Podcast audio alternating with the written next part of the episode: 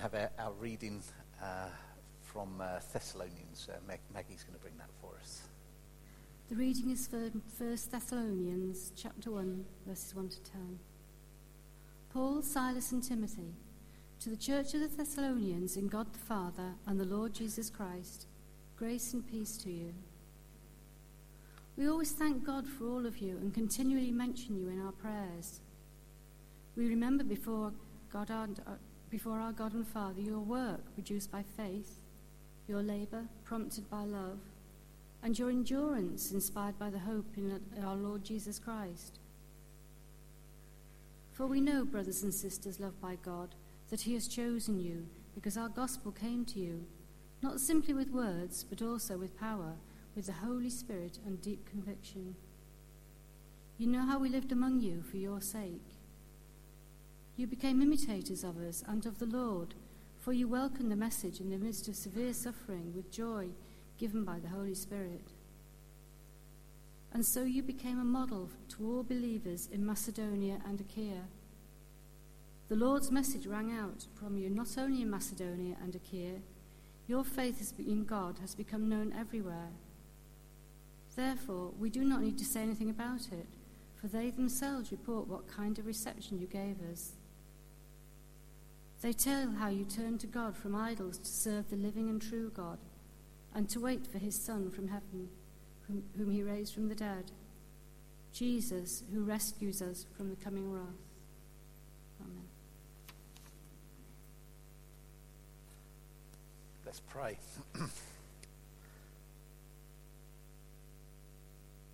Holy Spirit, we ask your help as we come to your word. Open it to us, and may it be a living word in our hearts today. For Jesus Christ's sake, we pray. Amen.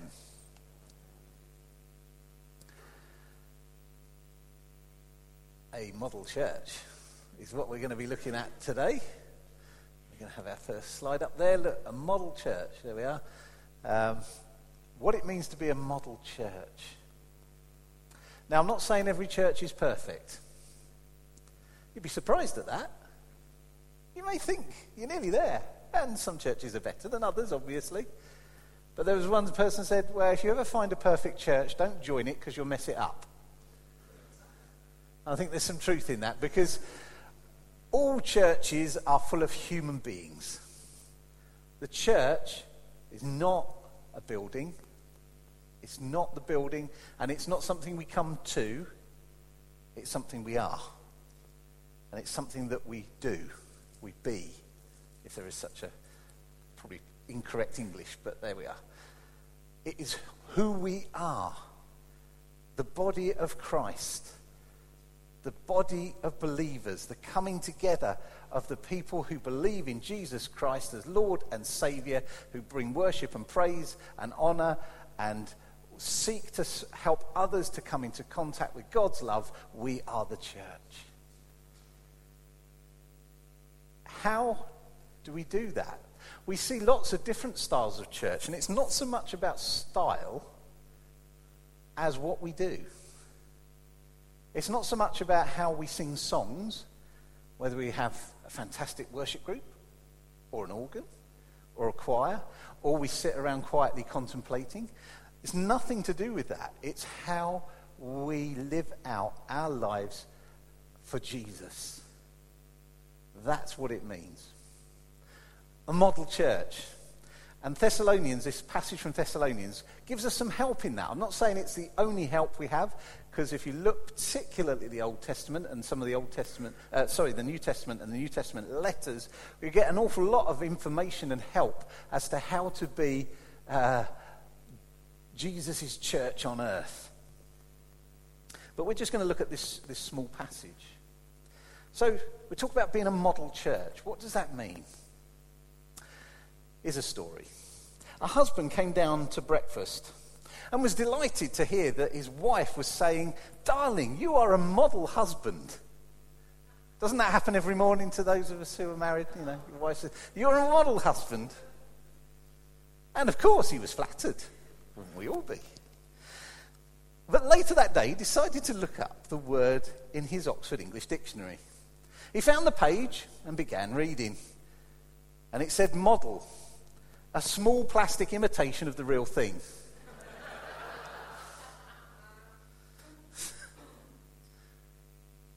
there is a danger with churches that we might become small, not necessarily plastic, but imitations of the real thing.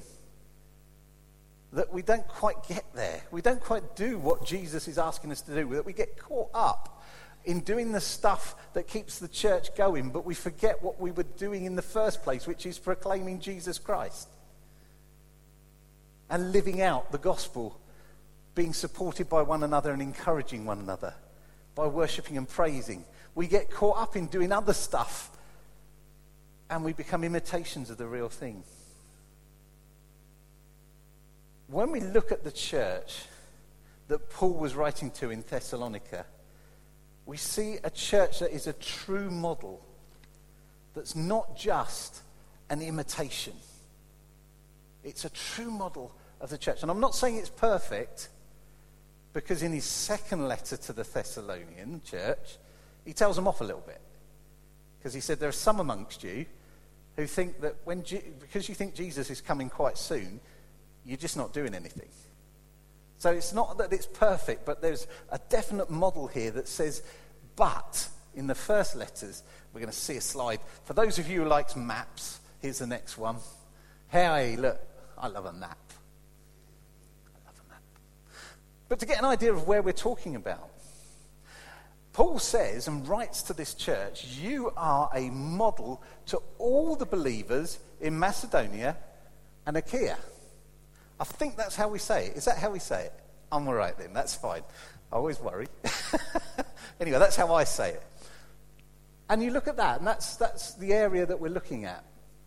You can see Philippi up there, all those, that's what these people, places we hear about in the Bible, uh, where the Philippian church is, Thessalonica, where the Thessalonian church, uh, Macedonia, Greece, nice holiday area. Uh, you know, people go on holiday there. This is the area that this small church, just there in that little coastal port there, Thessalonica, had become known. Paul says, You've become known in Macedonia and Achaia and everywhere because of who you are and what you've been doing. I think that's amazing. Paul isn't one to hold back his punches in these letters to churches. He will say, I, I, you know, I praise you for these things, but there's also this other stuff that you need to sort out. And he does do that a bit with the Thessalonians. But his first thing is, is that he says, You've become a model to other churches. You've become renowned. Not because to make you look good, but you've become model church because others are saying, wow, look at what they're doing. And they're glorifying God. Look at what's going on in this church in Thessalonica. Look at what's going on. It's high praise indeed from the one who is not always seen to give a lot of praise to churches. In fact, four times in this letter, Paul gives thanks for the church. It's amazing. Imagine if he was writing to us here in this church. Wouldn't it be great if that was the letter that he was writing? He says, You've become renowned everywhere. Not that you've become famous in as much as celebrity famous, but that people say, Look at their works. Look at what they do. Look at the way they glorify God. It would be fantastic. Even more so that the Thessalonian church was founded in great opposition to the gospel. They were persecuted. It said you were in your sufferings, you still held to the truth of the gospel. They were also converts. It said that they'd been worshipping foreign gods. That was the thing that happened quite a lot in that part of the world at that time. Everybody had a god, everybody worshipped gods, a variety of gods. I'm not the expert on it. My son is doing all that sort of stuff, uh, ancient history, but it's, it's a fascinating place. It was a mixture of Judaism Christianity, less so Christianity, but Judaism. You'd have had Greco Roman gods and all that sort of stuff going on. And these new converts to Christ come out of that from Judaism, from paganism, and they'd have had new convictions, lived a different life. They'd have had different moral standards that they were now living out, and they'd have been persecuted for it. We hate you. Why are you following Jesus? You should do what we've always done. You'd expect this to be a bit of a shaky start for a church. Just setting out with new converts, people doing it for the first time. But no, Paul is confident about it. He knows that this is God's church and that the gates of hell, as Jesus said, would not prevail against it. And I think perhaps that's where we have to hold on to. When we get told so many times that the church in the West is in decline, and we all go, oh no, it's terrible. It's all falling apart. But it isn't. It isn't. We can be tr- hold on to the faith that we have in Jesus Christ that he will not let the gates of hell prevail against his church. But what caused Paul to heap praise, particularly on this church? What made it a model church so that we can be something like that church? That's not to say you're doing things badly, because I know you're not. Was, it's fantastic to see the prayer that's going on for the, for the vision of the church when we're in that prayer room and to see what the possibilities are. That's really exciting. Keep praying into that. That would be brilliant. But we can always seek God for where we might be get, well, we might do things better. What is it that are the groundings that we need to make ourselves the right stuff for church, the right church, the model church? Paul, in verse 3 of this, says, Your f- work of faith is commendable. Your labor of love is fantastic. Your steadfastness of hope is amazing. The church community and all church communities, however we do worship, should be distinguished by faith, hope, and love. Might have heard that somewhere else before. 1 Corinthians 13 gets read at most weddings. Faith, hope, and love. And the greatest of these is love. It's thought that, for those who like this sort of stuff, this, this passage was the first place, the earliest version, if you like, of Paul's letter that actually brings that out. That it's about faith, hope, and love. So, what does that mean? How do we live that out? Well, first of all, it has to be in the power of the Holy Spirit, which is what Paul said. He said, The Spirit is there. The power of the Spirit helps you to do these things. So, we have to seek the Spirit's power in our lives. We have to allow the Spirit's baptism in us. And that's not just a once off thing that happens, it's something that's a continual gift to us that we continually receive the power of the Holy Spirit in our lives. We just say to God, how do we do that? We just say to God, come and fill me afresh, Holy Spirit. Come, Holy Spirit, and allow God, the Spirit, to move in our hearts and our lives. And then we can live out the faith. Have the next slide. So the model church has faith.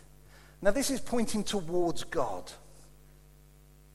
And the faith that this church had was enthusiastic and contagious.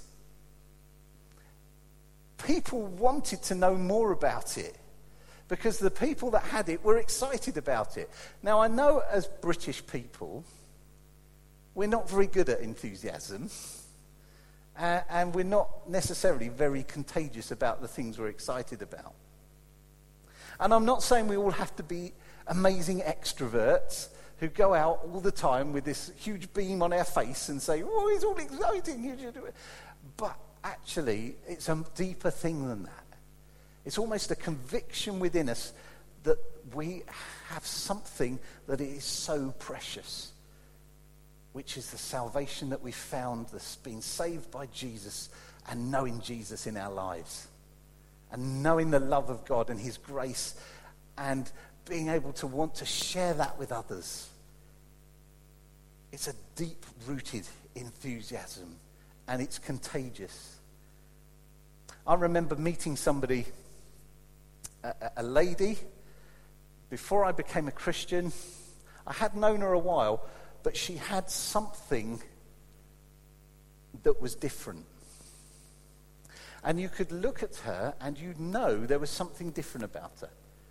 I wouldn't say she was, you know, perfect. She was just ordinary. But she had something. And it turned out what she had was a faith in Jesus Christ. She was calmer. She seemed to have this thing around her that was just love and a warmth about her that was attractive, that just made you want to go up to her and say, What is it that you have that enables you to be who you are, to be like you are? And in the end, it was Jesus. And she was one of the people that led me to my relationship with Jesus Christ. She had something about her that was just wonderful. She wasn't over the top. She, she wasn't running around screaming and shouting, follow Jesus. But she had something about her, a deep rooted faith that was attractive.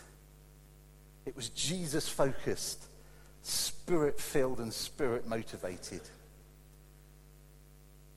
The faith of the Thessalonian church was amazing. It attracted both praise and opposition. I always think a church is perhaps getting things right when things are opposed. Because I believe that Satan doesn't want things to happen in God's church.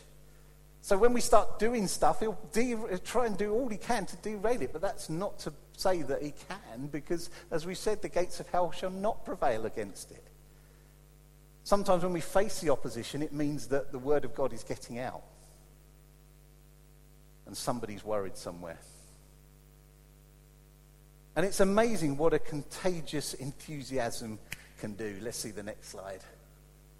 I love this.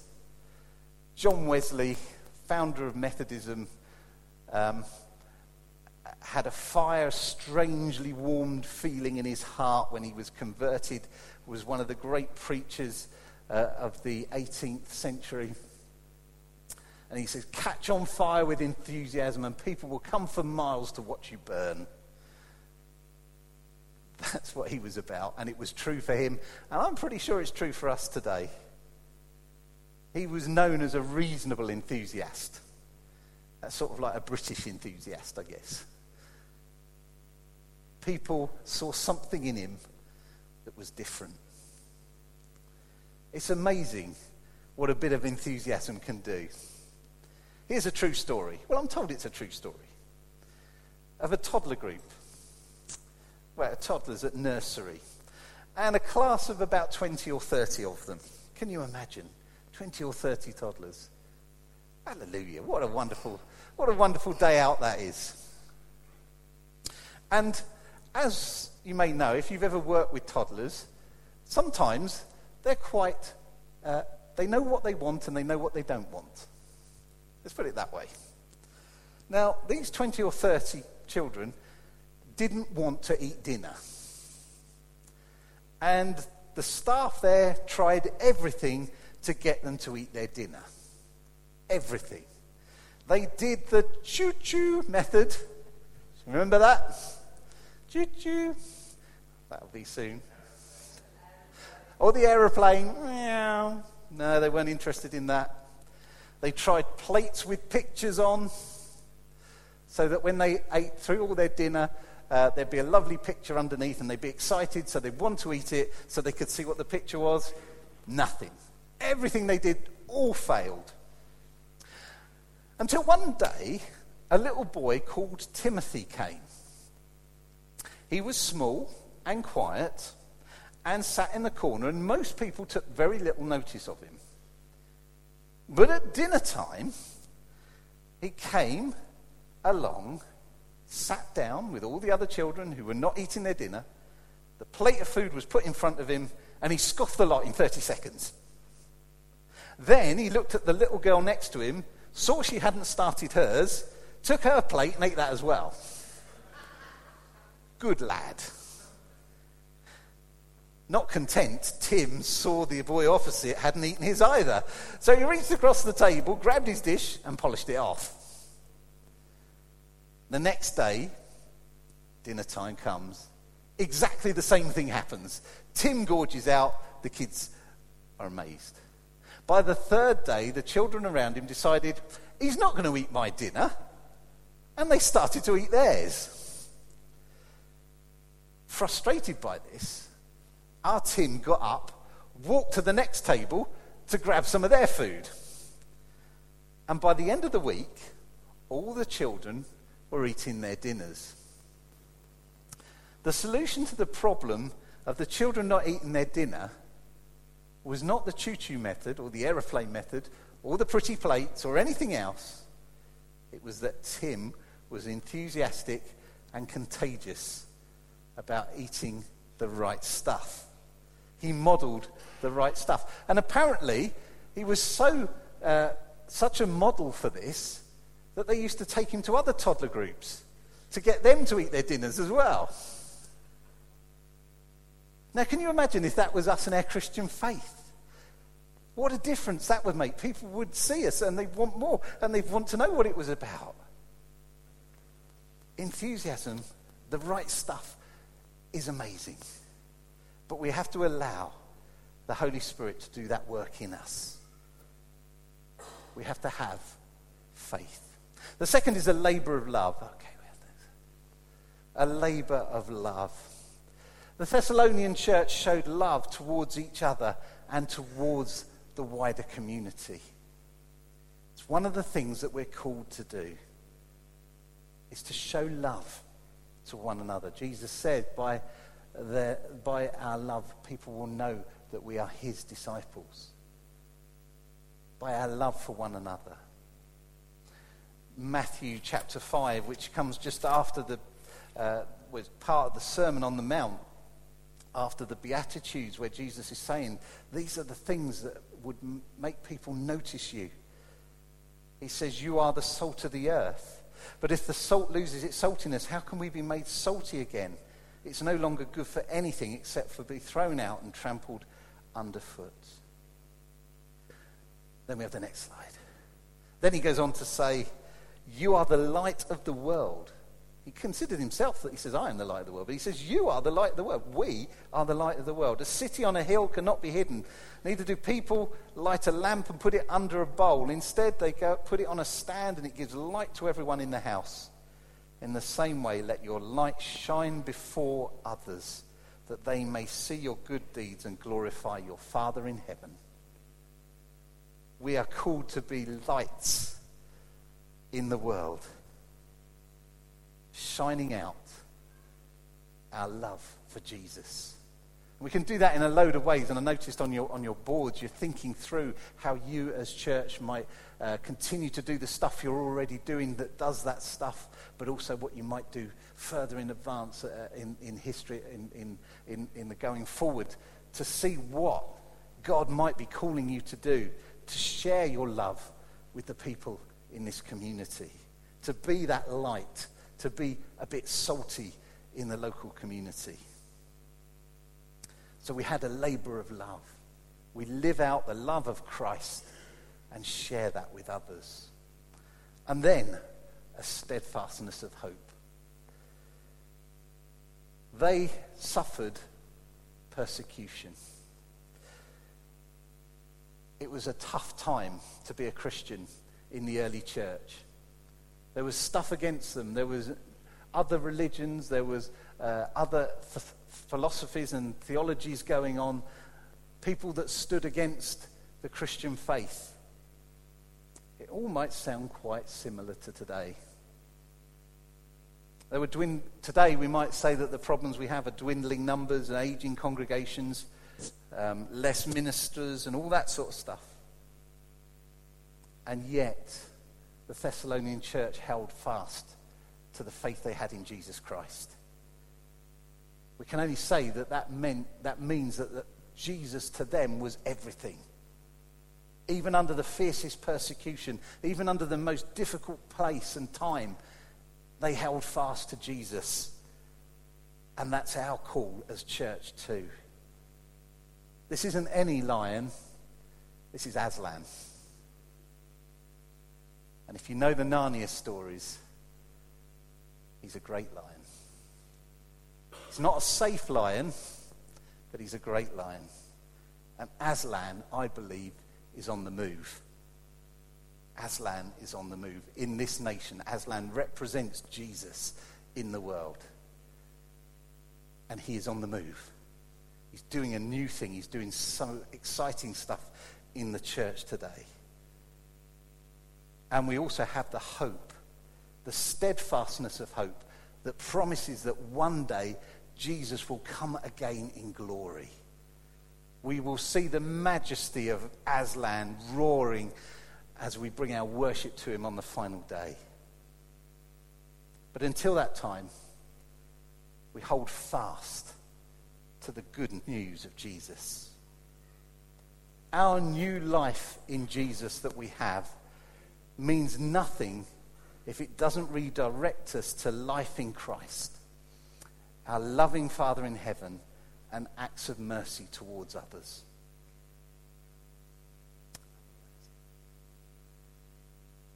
The model church. Thessalonians modeled it. They showed it out. They lived it out, even under the fiercest persecution. They had Christians who wanted to show faith, hope, and love. All Christians should be those who believe, who are lovers, and are hopers. These are the examples of a model church. Faith that works, love that labors, and hope that endures. We are his church. Let's be that church. Let's be a model church that the world is amazed by. Let's pray. Father, we do these things.